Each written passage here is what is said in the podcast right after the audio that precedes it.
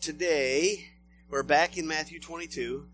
I do appreciate Lawrence let me know that he was going to be using Ephesians 1:7, I think it was, last week. One verse. So I'm not that weird, okay? That made me feel quite good that he was going to come up and do that instead of, coming up here and covering like 4 chapters or something. That would have just, stop. And it's like when the visiting pastor lets everybody go 20 minutes early. So, but we're in chapter 22. We're going to start in verse 34 and go to verse 40. This is one of those passages that we talk about a lot. At least I talk about a lot.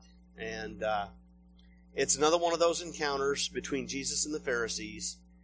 Just kind of recap what's been going on here. Since Jesus came into Jerusalem, he goes into the temple, he upturns the tables of the money changers and the people who are selling the animals for sacrifices. He chases them out because of their hindrance to worship. And then he leaves town, he goes to Bethany, he stays overnight in Bethany, he comes back the next morning, and he curses the fig tree, which we saw was an object lesson dealing with the hypocrisy in Jerusalem. He comes back to the temple, and now he's sitting in the temple courtyard, and he's teaching, and he's healing people, and he's doing stuff. And the chief priests and the elders come, and they start asking him questions. Where's your authority come from? And basically, he refuses to answer them, because they wouldn't pay attention anyways. This is kind of like when Jesus in Luke's gospel gives the parable of the rich man and Lazarus. The rich man, he's super wealthy, but he's kind of a jerk, right? And Lazarus is the beggar who sits outside his gate, and he's covered with sores. And we Americans, we have this corrupt idea when it says that the dogs came and licked his wounds. As Americans who have dogs for pets, we think, oh, isn't that sweet? The dogs are... No, these were feral dogs. They were waiting for him to die. Right. And they were really, licking up the scent of blood is what they were doing. And Jesus is telling this as a parable. This isn't a real story. So when both of the men die, Lazarus is taken into that place of rest. Remember, we talked about the difference between the Jewish understanding of death and then the Greek influence on that, where they started understanding that there was a place of rest for those who had already gone through enough, and that was called Abraham's bosom. And then there was a place of torment for those who were jerks, like the rich man. And the rich man asked Lazarus, can you drip a little water on my tongue because it's hot down here? And Lazarus said, or rather Jesus said, no, that's not how this works. Nobody can cross that chasm. And then the rich man said, well, can you at least send Lazarus back? Why? To tell my brothers so they don't wind up here because they're jerks too. Right? And Jesus' response there was, they had the law, they had the prophets. If they wouldn't believe them, they won't believe somebody who comes back from the dead. This is quite honestly the problem I have with a lot of these 60 Minutes in Heaven or 30 Minutes in Heaven or whatever they are, or Heaven is for Real and that kind of book. Because, quite honestly, if it takes somebody coming back from heaven to tell you that heaven's real, you got the scriptures. That should be adequate for your faith. So Jesus tells the chief priests, if I told you where my authority came from, you wouldn't believe me anyways. Because they didn't believe John. Because his authority came from the same place. So then... we had the Pharisees who came up and asked Jesus if it was lawful to pay the tax to the Romans, if it was in accordance with the law of Moses, if it was lawful, not legal. And Jesus said, yeah, it's lawful to render the proper respect to the authorities who are placed over you. Give Caesar back what is his, but then he says, and then give God back what is his. So if Caesar's image is on the coin, where's God's image? You're looking at it. So that means that, yeah, pay Caesar his tax, but give God everything else. And then the Sadducees, this is what we looked at a couple of weeks ago, the Sadducees came and they tried to pinch him on this whole issue of the resurrection. So you have a man married to a woman, and He dies without giving her any children, so she marries his brother, because that's the law of Moses. And this goes on 7 times, and then she dies from exhaustion, right? She dies, and then in the resurrection, whose wife will she be? Of course, they didn't believe in the resurrection, so it was kind of a false argument anyways. And Jesus says, you guys don't know God, you don't know his power, you don't know his word, you're just a bunch of knuckleheads, right? So, right on the heels of this, we hit chapter 22, verse 34, and the Pharisees, they're not allies with the Sadducees. In fact, at this point, they're probably happy to hear that Jesus shut down the Sadducees. Because the biggest point of contention between the Pharisees and the Sadducees was the idea of the authority of God's word. The Pharisees, remember, they started as the rabbis and the teachers and the sages in the synagogues. They were the people who taught God's word. They knew God's word. They knew the miracles in God's word. The Sadducees said, the first 5 books, that's it. There is no afterlife. There is no resurrection. Once you're dead, you're worm food. Period. That's it. So, when the Pharisees hear that Jesus shut down the Sadducees, they were probably, okay. But they're still opposed to Jesus, because he's chipping away at their authority, which is the Talmud, the oral tradition, that was the explanation of what God's word had to say. So, let me read our scripture. I'm not going to make y'all stand up today, because I know how much that standing and sitting thing hurts. So, I'm going to read here our passage for today. When the Pharisees heard that he had silenced the Sadducees, they gathered together. And one of them, a lawyer, asked him a question to test him. Teacher, which is the greatest commandment in the law? And he said to him, you shall love the Lord your God with all your heart and with all your soul and with all your mind. This is the great and first commandment. And a second is like it, you shall love your neighbor as yourself. On these 2 commandments depend all the law and the prophets. So, Jesus, he's like setting himself up for every one of these traps that the Pharisees and the Sadducees and the priests and the elders can throw at him. He's putting himself in the position to answer these questions to prove that their thinking is bad. The oral tradition, the Talmud, just for a second here, I want to talk about this. If somebody came to the rabbis in the synagogue to ask, what does this part of the law mean? Now, if you think about the commands in the law, and how many commandments are there in Scripture? Okay, right. When we hear the word commandment, we think the 10 commandments. In Jewish tradition, specifically in the rabbinic tradition, there are 613 commands in the Old Testament. Okay? So there's a lot of stuff that God tells us either positively, do this, or negatively, don't do this, right? So there's a lot of stuff. And some of it, let's be honest, some of it really doesn't make sense to us as people.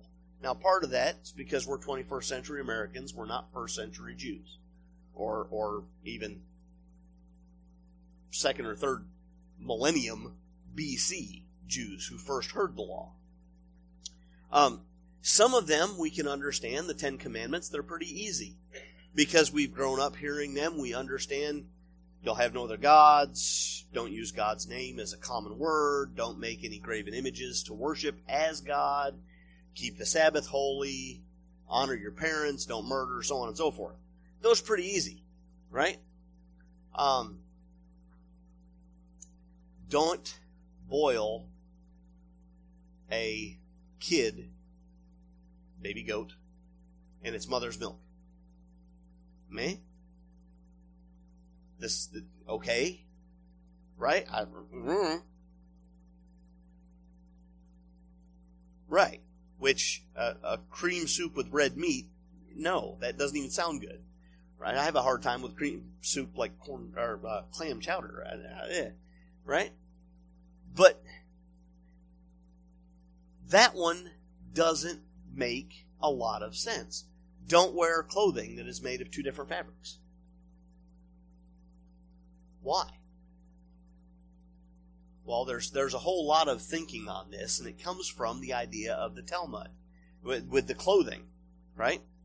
Why would God tell us not to wear clothing made of two different fabrics? Well, there you go. That's exactly it. If you have a tunic that is made of one part cotton and one part wool, right? You wash it, the wool and the cotton are going to pull against each other, which could wind up causing holes in the fabric, which could wind up exposing things that shouldn't be exposed. So it is widely understood that this is a modesty law. There are others who say that it's an example that you don't mix two unlike items together, because a lot of God's law has to do with the spiritual purity of Israel. So you don't mix Canaanite religion with Jewish religion. When Joshua was instructed to take the people into Israel, he was told to drive out or eliminate certain people groups. Specifically, he was told, don't make a treaty with them. Don't keep them as your servants or slaves, but eradicate them. Get them out of the land. And what was the first thing he did when he got to Jerusalem? He made a treaty, because the people said, well, hey, we got free labor here, right? And then we have the book of Judges, where you have all this syncretism and people abandon God, and then they come back to God, and back and forth, back and forth, back and forth. So when people would go to the Pharisees or to the rabbis to have the law explained, this is where the Talmud came from.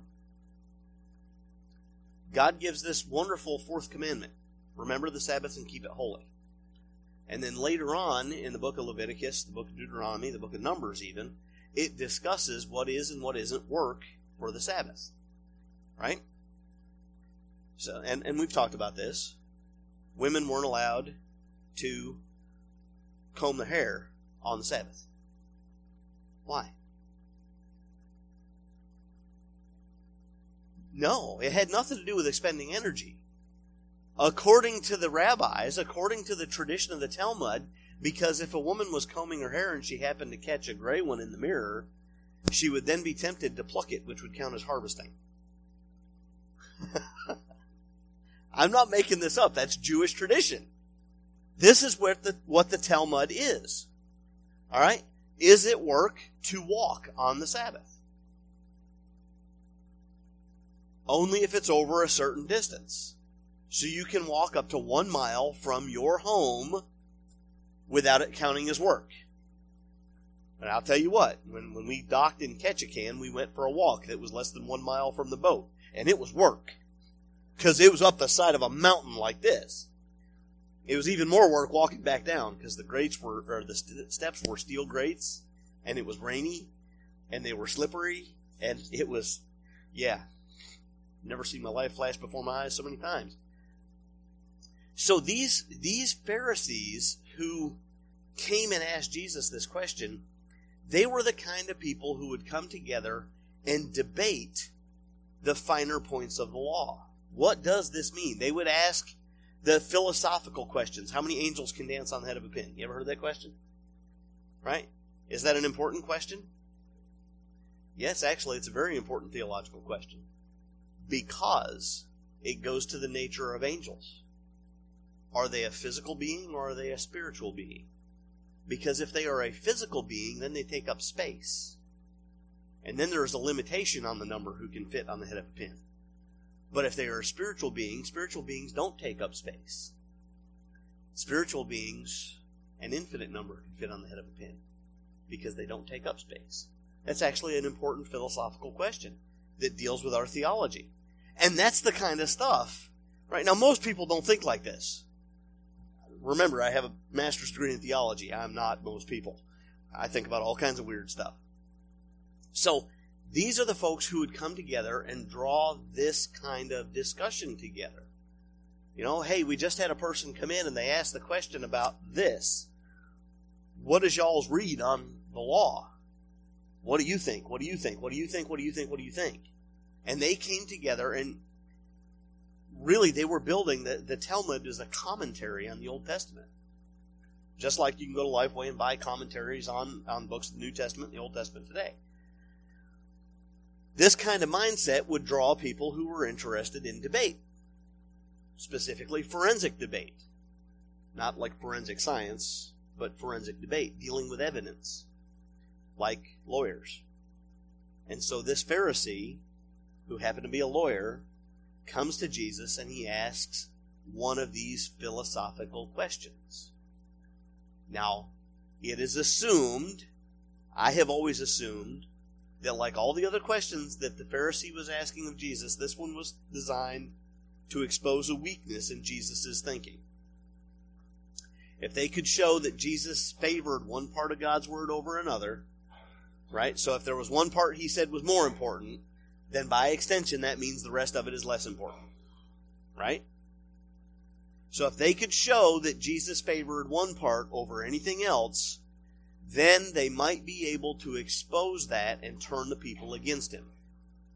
Now, as I'm studying and as I'm preparing for this morning, it dawned on me it's possible they weren't testing Jesus at this point. It's possible. Because they were the people who would ask this kind of question. Now, it's natural for us. Somebody says, which is the greatest commandment in the law? Right? What's your favorite book in Scripture? Psalms. You don't have a favorite? Okay. Romans? Okay. All right. Do you have a favorite verse? A lot of people have a favorite verse. Okay. Ephesians 2, 8, 9, and 10? Okay. Right? A lot of people, John 3:16. A lot of people, 1 Corinthians 13. Right? The love chapter. Right? A lot of people like Romans chapter 8. Romans chapter 8 is really good. Right? But by extension, if I have a favorite, what does that mean about the rest? They're not as favorite. And let's be honest. Are there passages in Scripture that you have read and said to yourself, boy, I really wish God hadn't said that?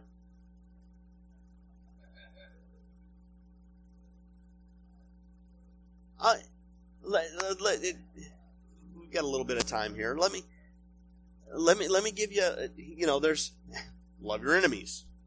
Okay. Not really fond of that one. But probably the verse that the first verse that ever hit me with that gut punch, right, was Ephesians 5, starting verse 22. Husbands, love your wives as Christ loved the church.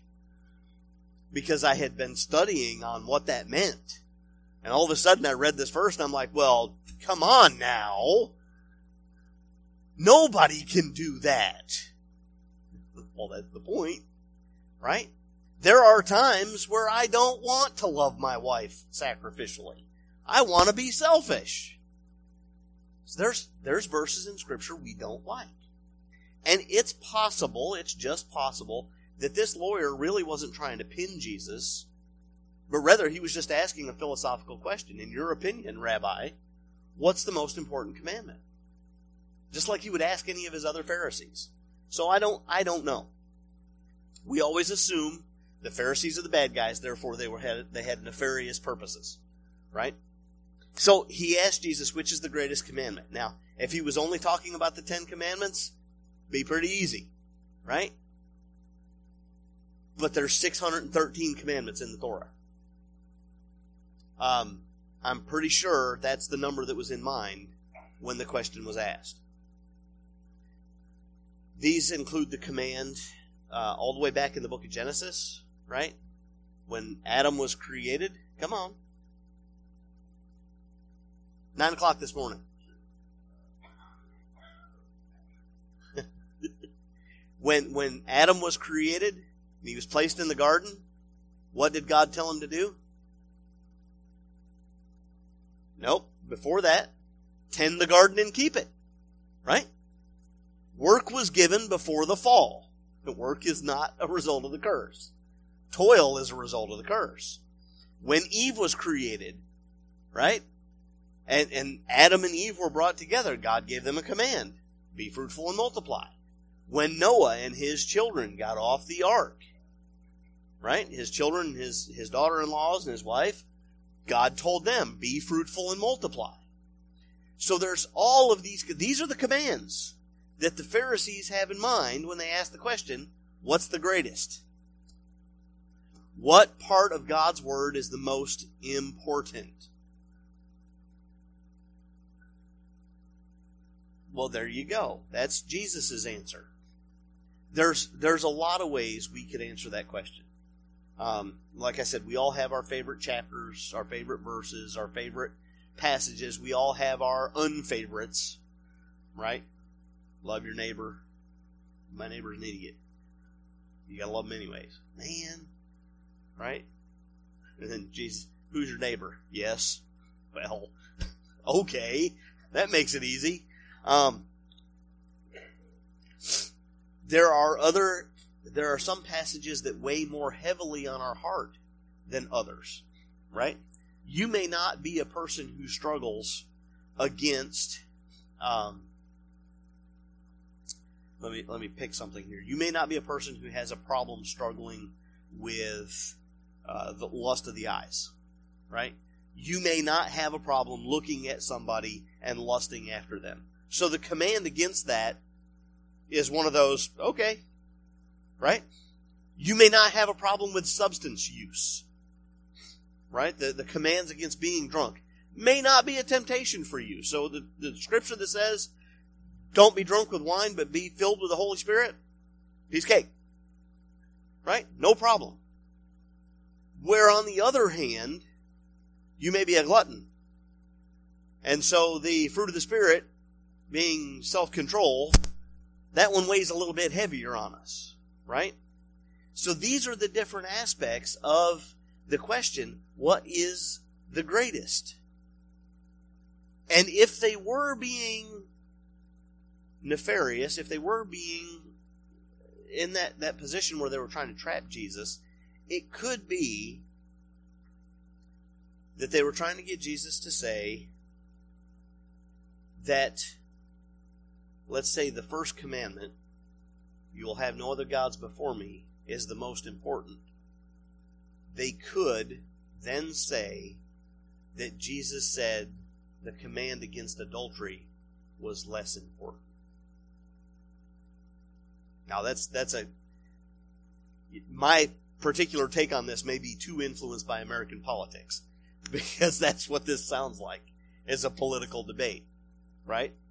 But it may be that that's what they were trying to do. That wouldn't be the case, and under scrutiny it wouldn't hold up. They weren't concerned with scrutiny. If they went before the people and said, Jesus himself said that the only command that is the most important is to have no other gods before Yahweh, the people would say, all right, that's great. But if they stood up and they said, Jesus said it's not important to not commit adultery, the people would turn on him in a heartbeat. Because we react with emotion. We react without reason. We react with a mob mentality. Look at the way the people turned on Paul when he went back to Jerusalem, right? And he was seen in the company of Greeks. And then he was seen coming out of the temple on his own. And all of a sudden, somebody started to cry, see, he's bringing Gentiles into the temple. And all of a sudden, man, it was game on. Paul was in season, and they were going to kill him.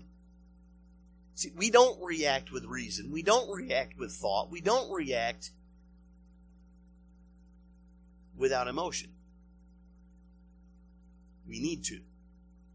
We ought to think our way through things. So that's probably the first lesson we need to learn from Scripture, is when we hear something, when we read something, when we are introduced to a thought or an idea, we need to relax our reflexes. We need to put our reflexes in neutral, and we need to engage our thought processes. We need to engage some critical thinking skills and react in a more reasoned way. Now, it could turn out that our reflexes are okay, because that's why God gave us reflexes, right? If you stick your finger in a pot of boiling water accidentally, right? Your reflex is what tells you, pull that back out, that's hot, right? Sometimes our reflexes are good, but when our reflexes are influenced by emotion and we check our thought processes at the door, then we get into trouble. If you don't believe me, log into Facebook for about a half an hour. That's all it takes. Read the comments section on Fox News for about a half an hour. You will weep for humanity. Because all we do is react with those reflexes. So that's what the Pharisees may have been counting on, was if they could get Jesus to be portrayed as saying, this command is not important, then the people would react and he would be out of their hair.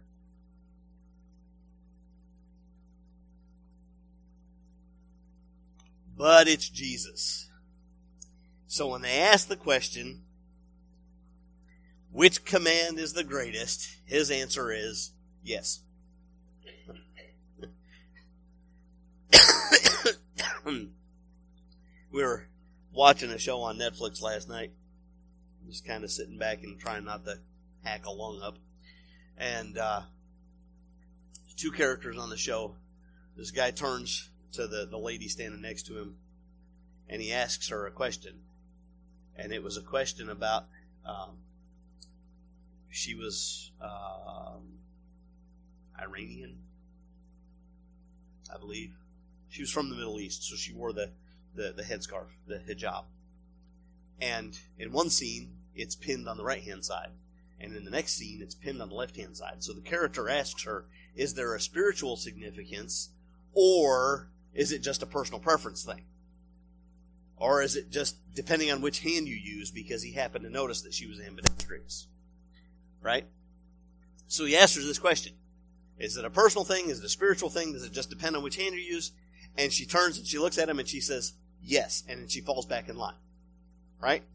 And my brain is not running at 100% capacity. So I heard yes and I went, wait, that wasn't a yes or no. Stop. That's how the Pharisees responded when Jesus answered this question, because he answered with, yes. Which is the greatest commandment? Yes. Okay. We all know the words of his response, right? Love the Lord your God with all your heart, with all your soul, with all your mind. Did I miss anything? Depends on whether you're reading from Matthew or reading from Mark. Because Mark includes the phrase, and with all your strength. If you go back to Deuteronomy chapter 6, it also includes with all your strength.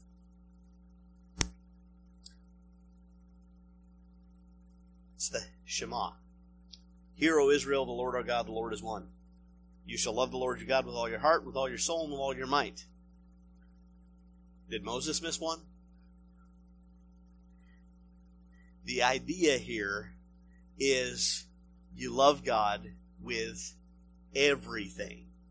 Every aspect of your being. Right?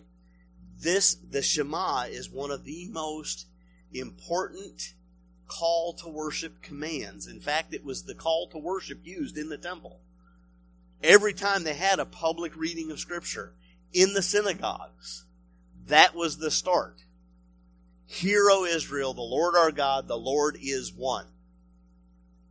You shall love the Lord your God with everything you got. So for Jesus to answer the Pharisees with that, there's an emphasis there. You could say that this is the foundation upon which all of the other commands rest. Because, hear, O Israel, the Lord our God, the Lord is one. Well, that establishes who makes the rules. God does. Which God? The God. There's one. See, the rest of the world at the time, the rest of Southwest Asia, Eastern Asia, even Europe for the most part, at that point, the gods were confined to geographic areas. You know, like the god of the Philistines was the god Dagon. He was a fishing god. He was over the seas. He was the god of the storms. And then the Canaanites, they were farmers. So they had Baal, who was the god of the rain. Right? Well, that was Molech. Molech was the god of child sacrifice. They'd pass their children through fire to please him. You had Asherah, who was the goddess of fertility. Fertility. Yeah, that's... Anyways. But the Shema tells Israel, there's one. That's it. The Lord our God is one God. Solo, alone.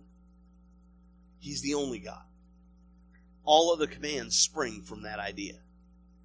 Now, if we take the four parts of that phrase, love the Lord your God with all your heart, mind, soul, and strength. I'm going to use all four of them. Right? If we look at what each one of those ideas meant to the Pharisee who asked the question. Because that's who Jesus was talking to. Right? That's who Matthew was writing to. He was writing to a first century Jewish audience. God's preserved it for us. But to me, those words mean something different than they meant back then. When you look at a person, we can easily understand what it means to love God with our strength. Right? That's our physical being. That's our ability to influence the world around us. That's what we do with our hands and our feet, our motions, our actions. Loving God with our mind, probably a little bit harder to understand. I mean, we don't even know what the mind really encompasses. It's easy for us to think mind equals brain, but there's more to it than that. Right? It has to do with our thoughts. Philippians 4:8. Paul reminds the Philippian church at the end of his letter. Right? And remember, he's writing to the Philippians in jail, about to die. That's where Paul is. In Philippians 4:8, he says, "Finally, brothers, whatever is true, whatever is honorable, whatever is just, whatever is pure, whatever is lovely, whatever is commendable, if there is any excellence, anything worthy of praise, think about these things." What did he just describe? God. He just described God. If there is anything, whatever is true, what is true in this world? God is the only truth. What is honorable in this world? God. What is just? God. What is pure? God. What is lovely? God. Whatever is commendable? God. Right? I mean, he just encompassed. That's what Jesus is talking about when he says, love God with all of your mind. All of your thoughts should honor God. That doesn't mean that the only thing that we actively, mentally engage in is focused thought on God. That would be a very bad thing when you're driving down the highway. Please don't do that, especially if you're driving near me. Because I want you to be focused on the road so you aren't killing people. Especially me. No, I didn't. It's this head cold. I'm not consciously thinking about driving. Right now, breathing is something that I have to consciously think about. So, this idea is that our idle thoughts, when we're not actively engaged in something.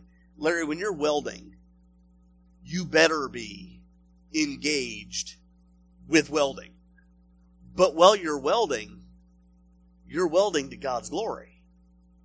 So even those active thoughts, you're doing it for God's sake. The way I'm driving, I need to be doing it for God's sake, for His glory, right?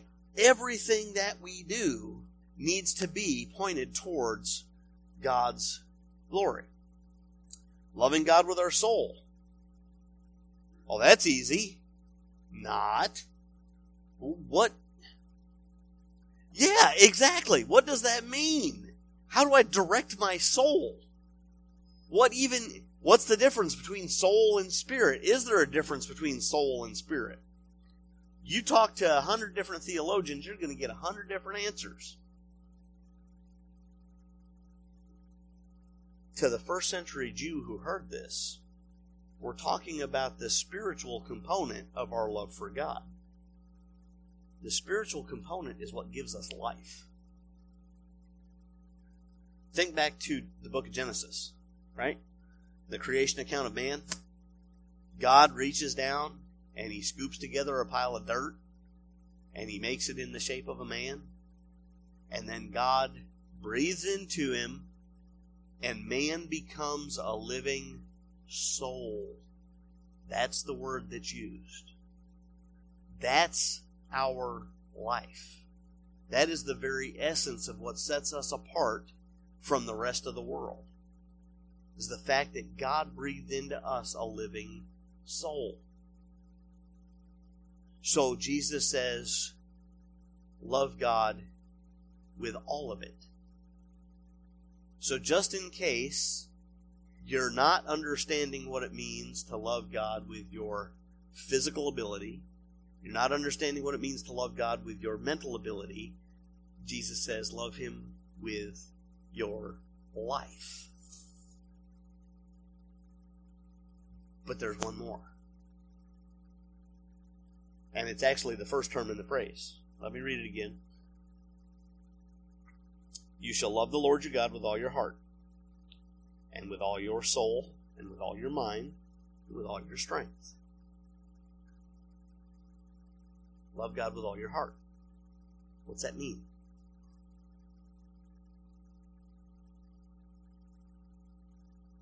What does it mean to love God with all your heart? What do we think of when we think of loving God with our heart? Love, right? It's an emotional thing, right? Well, that's an American construct. That is a purely Western construct.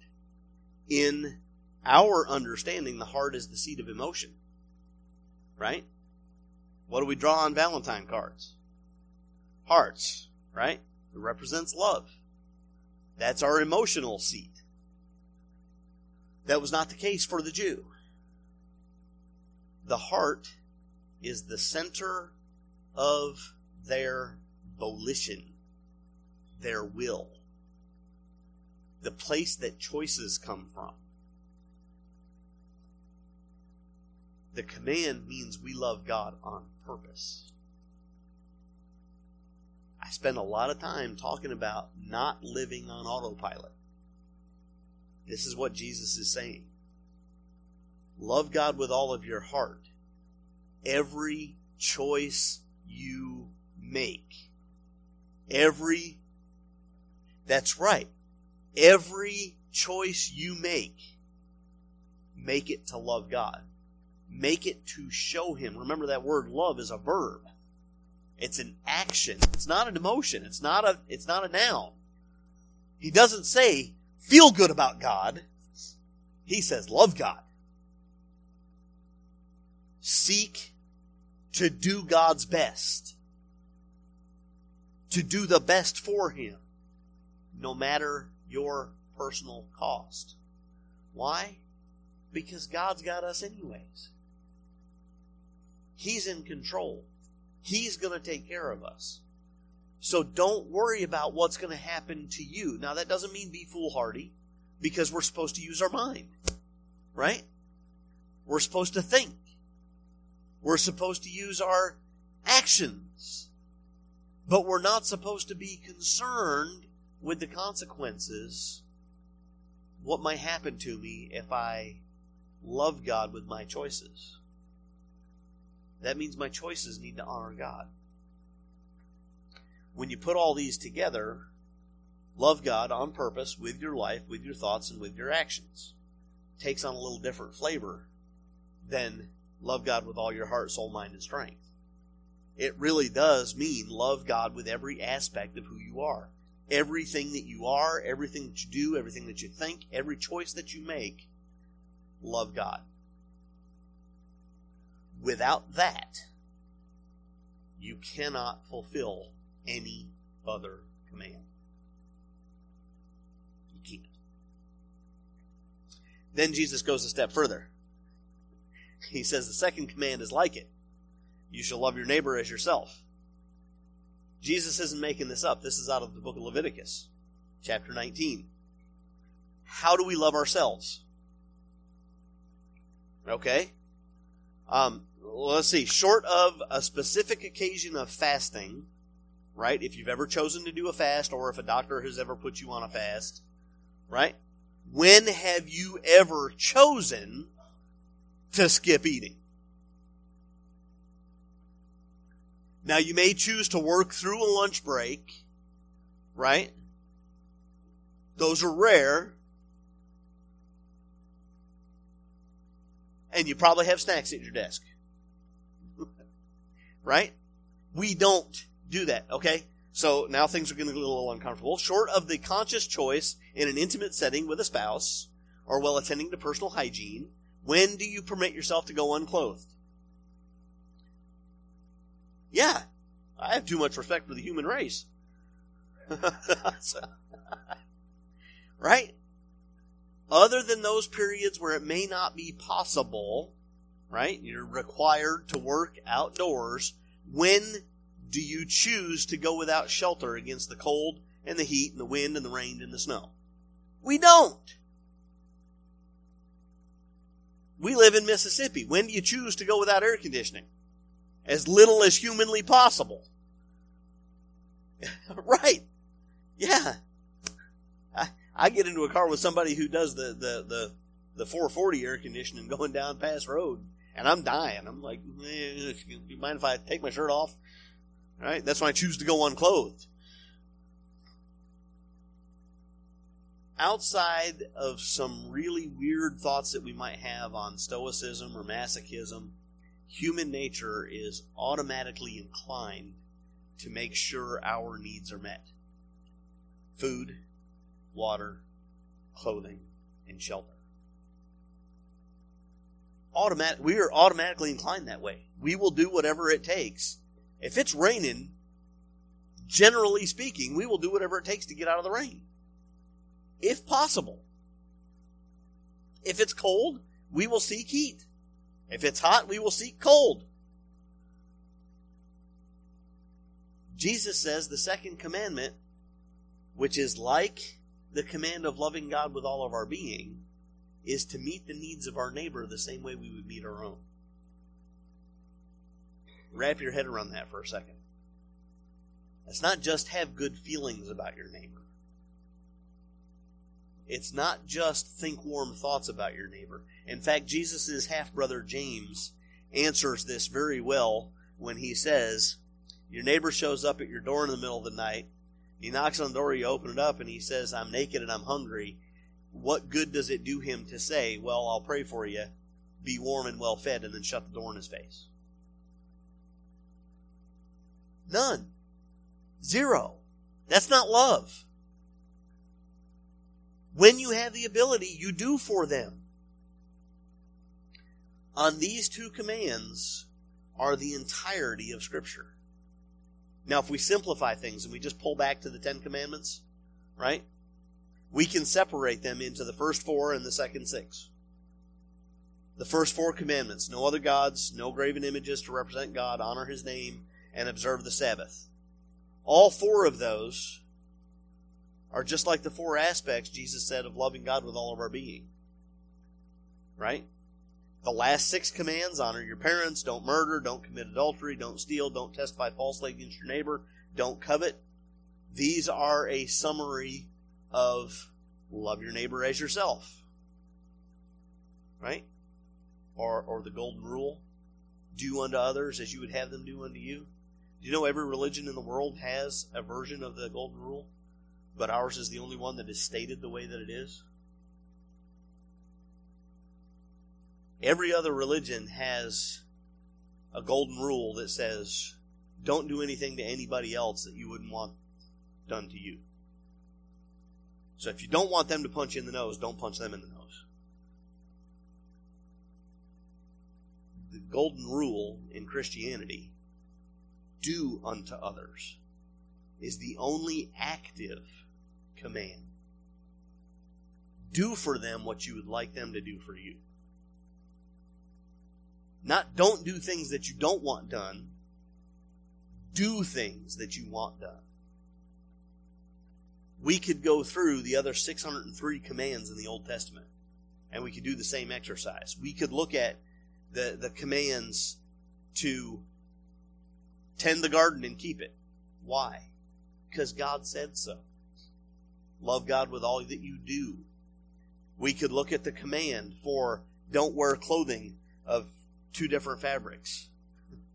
Why? Well, number one, God said so, right? And number two, love your neighbor. I don't want any parts of me exposed and force somebody to have to deal with that, right? So there's reasons. There's a way that all of the commands in Scripture fit those two commands. So, on one hand, if the Pharisees came together and they decided to ask Jesus this question to trap him, he escaped their trap. What command is the most important? Yes. On the other hand, if this Pharisee was really coming to Jesus with a curiosity of which command you consider to be the pinnacle of the commands, Jesus gave him a whole lot to think about. Because to the Pharisees, there were some commands that were more important than others. To the Pharisees, there were some commands that were so important that they built large perimeter fences to keep people away from them. And of course, some of the Pharisees would just jump over that fence and walk their toes right up to it, because they could. But the point of this question here, what part of Scripture is the most important? All of it. Every last bit of it. Even the parts that are hard for us to understand. Even the parts that we would rather God had not put in there. And we got to be honest with ourselves. There are those parts that we wish God didn't put in there. Right? First time I heard somebody preach through the book of James. Like, okay, I'm done. I don't want to read that book again. James doesn't pull any punches. Why do you quarrel and fight with your spouse? You know what the most common answer is? Well, because they just won't. You know what James's answer is? Because you got a hard heart. Man. That's James's answer. We quarrel and fight with each other because of our sin, not because of theirs. Yeah, I'll join with Luther and say that's an epistle made of straw. We'll just stay away from that letter. But all of it. Paul wrote to Timothy. He said all Scripture is what? God-breathed. God-breathed. It's God's Word. It's all critical for us to learn. It's all critical for us to know. One more reason why we got to stay in the Word.